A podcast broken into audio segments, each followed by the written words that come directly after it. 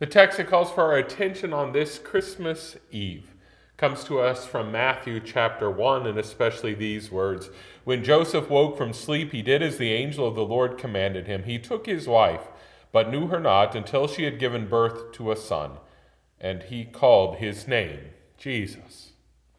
Grace, mercy, and peace to you from God our Father and from our Lord and Savior, Jesus Christ. Amen. Naming a child. Oh, there are many things to do when there is a new child that is coming.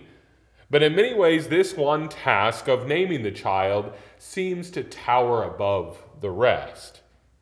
Even dads, who sometimes are a little tentative to become involved with all of the other preparations that must be made for a coming child, tend to want in on this choice.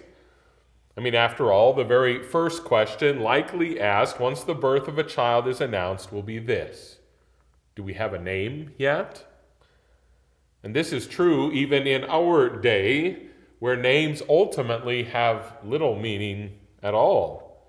I mean, we name our children after pop culture icons or just because we like the sound of a name.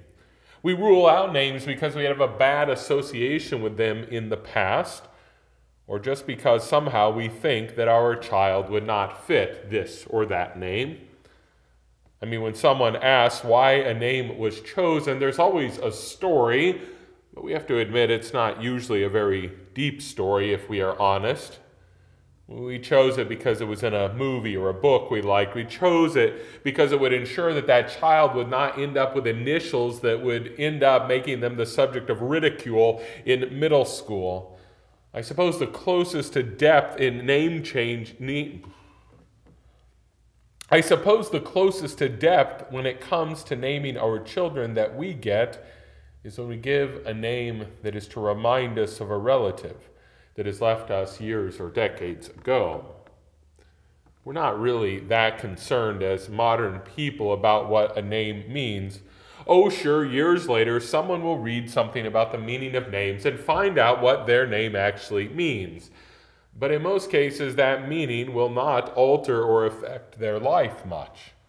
I mean, I found out that Philip means lover of horses many years ago, and I've still never even owned one horse. Yes, what a name means is not exactly the leading factor we use in determining how we will name our children. But it was not always this way, and it was not always so among the children of Abraham. Jacob, you might remember, was renamed Israel because he literally wrestled with God and won. Israel means struggled with God or prevailed. There's one poor kid in the scriptures who got the name, The Lord is departed Israel. Because when he was born, the ark, that very assurance of God's presence with his people, it was carried out of the temple over the dead bodies of his grandfather and father by the enemies of God. Well, yes, that young child named Ichabod in Hebrew could never forget what it was that had happened when he was being born.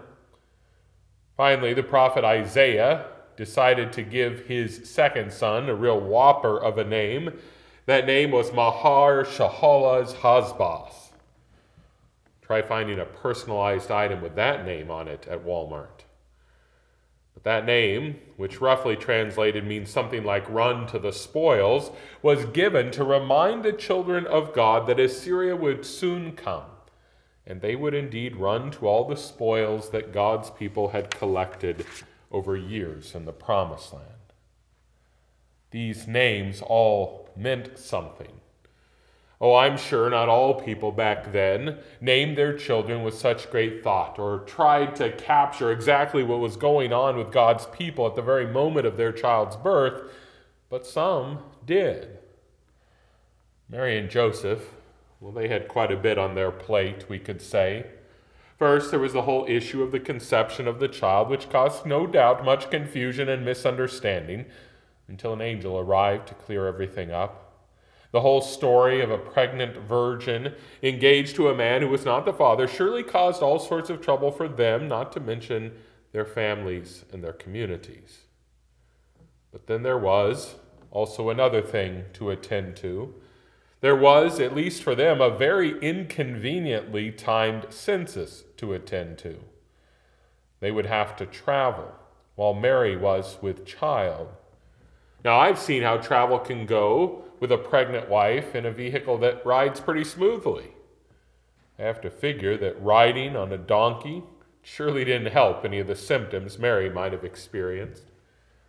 And then there was their arrival in Bethlehem and that difficulty of finding out exactly where they would stay since that town was so full of their relatives and strangers. But there was one thing they would not have to worry about the name. No, Jesus would not end up being named Caesar's census child, whatever that would have been in Hebrew. In one sense, he would not be named by Mary and Joseph at all.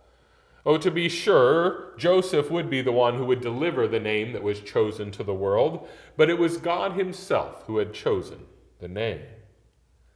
And the name that God had chosen, well, it was a rather simple one, truly Yeshua in Hebrew or Jesus in Greek pronunciation. Oh, nothing as complex as Isaiah's second son. To be honest, it was probably a name that other children in those days had as well. But while others might have been given the name for earthly reasons, Jesus would be given his name due to heavenly reasons. And so, what does Yeshua or Jesus mean? Well, simply this God saves. It is one of the most basic teachings put forward on every page of the Scriptures. God saves. It was a truth that was proven true at the time of the Exodus, during the judges and the kings and the return from exile. God saves. But now that phrase that had always meant so very much to God's people would finally have its full meaning revealed. God saves. For now, God's work would not just be salvation from times of trouble or periods of political oppression or from nations and enemies, but now he would save his people in the grandest sense of them all. He would save them from the trouble that Adam and Eve and each of their descendants, you and I included, had brought into the world through our prideful thoughts and deeds. He would save them from the oppression of sin that held on so very tightly so that no one in humanity could even have a moment to try to serve God rightly. He would save them from their greatest enemy, the evil one who had brought all of this chaos and all of this horror into the world so long ago.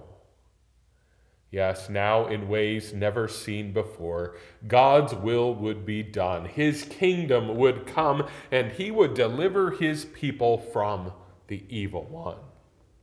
Yes, tonight we proclaim the baby is here. The birth has happened.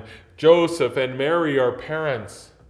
And we ask, well, do we have a name yet?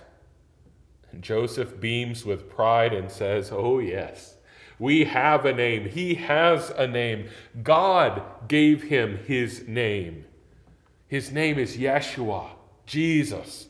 God saves. And as the one hymn says, we confess this Christmas Eve how sweet the name of Jesus sounds in a believer's ear. It soothes our sorrows, heals our wounds, and drives away our fear. The baby is born. He will live for you.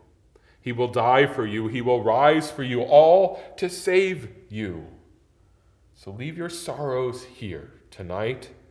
Your wounds tonight are in Him healed. All fear is gone tonight, for you are saved. His name tells you why He is here. There in the manger is God Himself. He has come to save you for he is God saves. And yes, God does save. Even you. Rejoice. Amen.